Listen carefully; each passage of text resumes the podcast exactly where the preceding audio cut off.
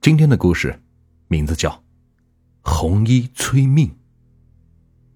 早年间的乡村里，要是有人去世了，很多地方都不会火化的，也没有专门的墓地，只是找人看看风水，在离家远一点的地方入土为安。久而久之，一个墓变成了两个墓，两个变成了三个墓，三个墓则变成了一群墓。这左一群右一群的，就变成了真正的坟场。大多数坟场都是在偏僻的公路旁或者村子的荒凉处，但是也总避不开人经过的地方。前几天，在一个叫仙台的村子里。被汽车撞死了一个年轻的女子，是让大车给压死的，死相惨烈。然而奇怪的是，司机在撞死那名女子之后，也被迎面开来的大车撞翻，死了。出事的是一条省道，贯穿在城市与村庄之间，两边都是大大小小的坟堆，也就是坟场。不用说晚上，白天经过这里的人都能感觉到刺骨的冷。而这里也有很多灵异的故事和传说，所以除非必须要走，否则都会绕道。出事的大车司机是本村的村民，名字叫杨刚。那名女子就不知道了。大约在一个月前。杨刚和村里的几个关系要好的朋友喝酒打麻将到深夜，可能是许久未见，大家喝的都是很尽兴，不知不觉喝到了深夜两点多钟。于是，一行人起身准备各回各家。他们说说笑笑的走在回家的路上，路过一片坟地的时候。忽然看到，距离他们大概三十米的地方，有个穿着红色连衣裙的女子正在向前走着。这身材曼妙，披肩长发，几个人一下子就来了兴致，心想：这么晚了，穿成这样出来，还来这种荒郊野岭的地方，应该不是什么好女人。呵呵。于是起了歹心，这又是吹口哨，又是喊道：“美女，美女，哎，等等我们，一起聊聊天呗！美女，美女，等等呐，别走那么快。”他们边喊边追，但是前面的女人是越走越快，他们也跟在后面是越走越快，并且越来越放肆的喊着：“美女！”别跑啊！别害羞，交个朋友嘛。很快，他们的穷追不舍把那名女子逼的是无路可走，逼到了一个墙角上。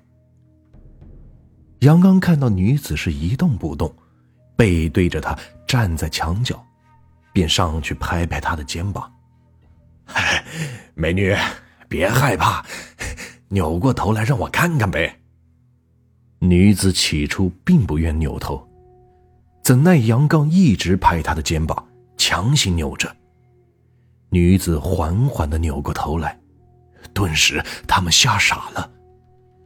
女人苍白的脸上竟然没有五官，只有一滴滴的鲜血从头皮流下来。杨刚吓得是瘫坐在地上，连忙抽出自己的皮带，对着女子的方向是一顿乱抽。同行的人也都是吓得连滚带爬的跑了，只留下他晕了过去。第二天有人发现了他，但是神志不清，一直发烧，一个星期未见起色。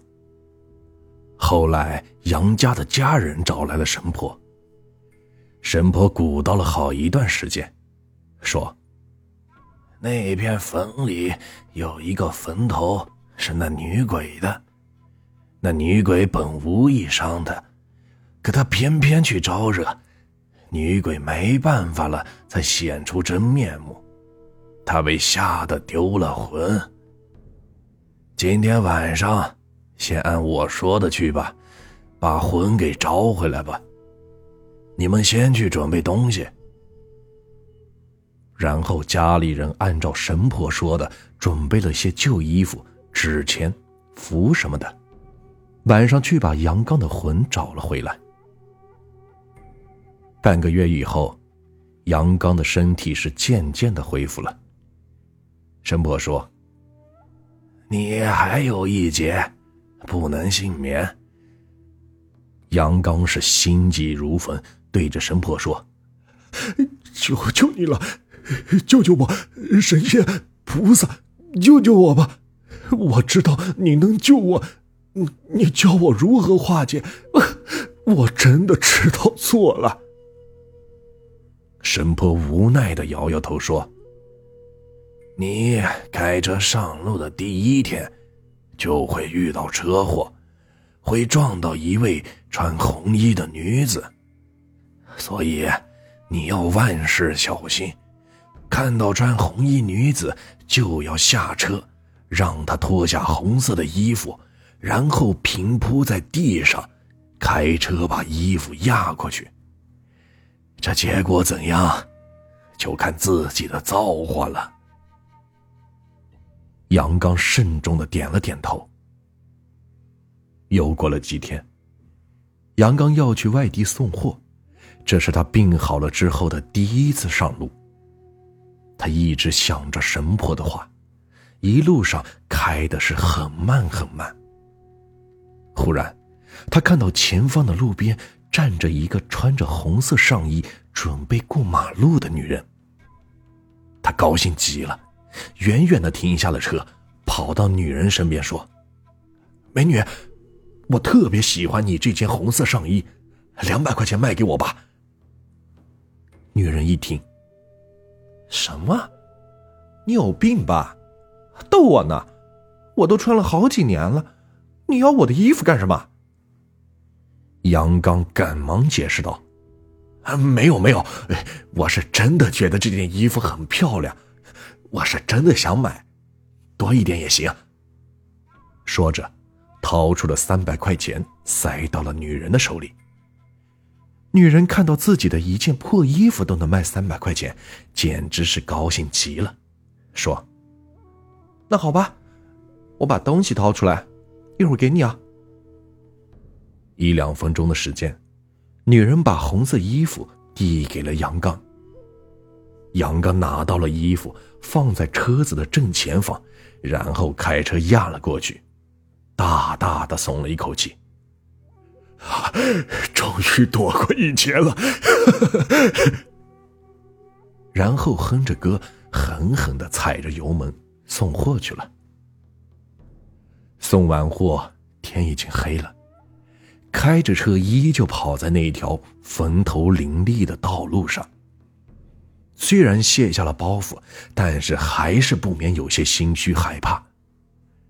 于是杨刚不断的吹着口哨，唱着歌。给自己壮壮胆。忽然，马路中间冲出一个女人，一个穿着红色衣服的女人。对，还是那个女人，就是去送货的时候路上碰到那个问他要衣服的女人。杨刚顿时头脑嗡嗡直响，慌乱中错把油门当刹车踩了下去，女人顿时是鲜血四溅，脑浆迸裂，一片血肉模糊。而就在这时，迎面开来的大车也由于来不及躲闪，狠狠地撞上了杨刚的车。车翻了，杨刚是当场死亡。而就在不远处，有一个影子穿着红衣，正对着他们诡异的微笑。杨刚家人是悲痛欲裂，怎么想也想不明白。于是怒气冲冲的找神婆理论，他们问神婆：“不是化解了吗？为什么杨刚他还是会死？”神婆摇摇头说：“天意啊，这一切都是天意。红衣女人见杨刚买了她的衣服，只是压了压，也没有拿走，觉得自己是遇到了傻子，占了便宜。”等杨刚走后，他又捡起来穿上了那件红上衣。而杨刚只是知道去的时候注意红衣女子，而在回来的时候大意了，没有注意到正在过马路的那个女人依然穿着那件红衣服。躲不过的，都躲不过的。这个故事啊，就结束了。如果你们喜欢我的故事，别忘了订阅、收藏和关注我。接下来会有更多有趣的故事，感谢你们的收听。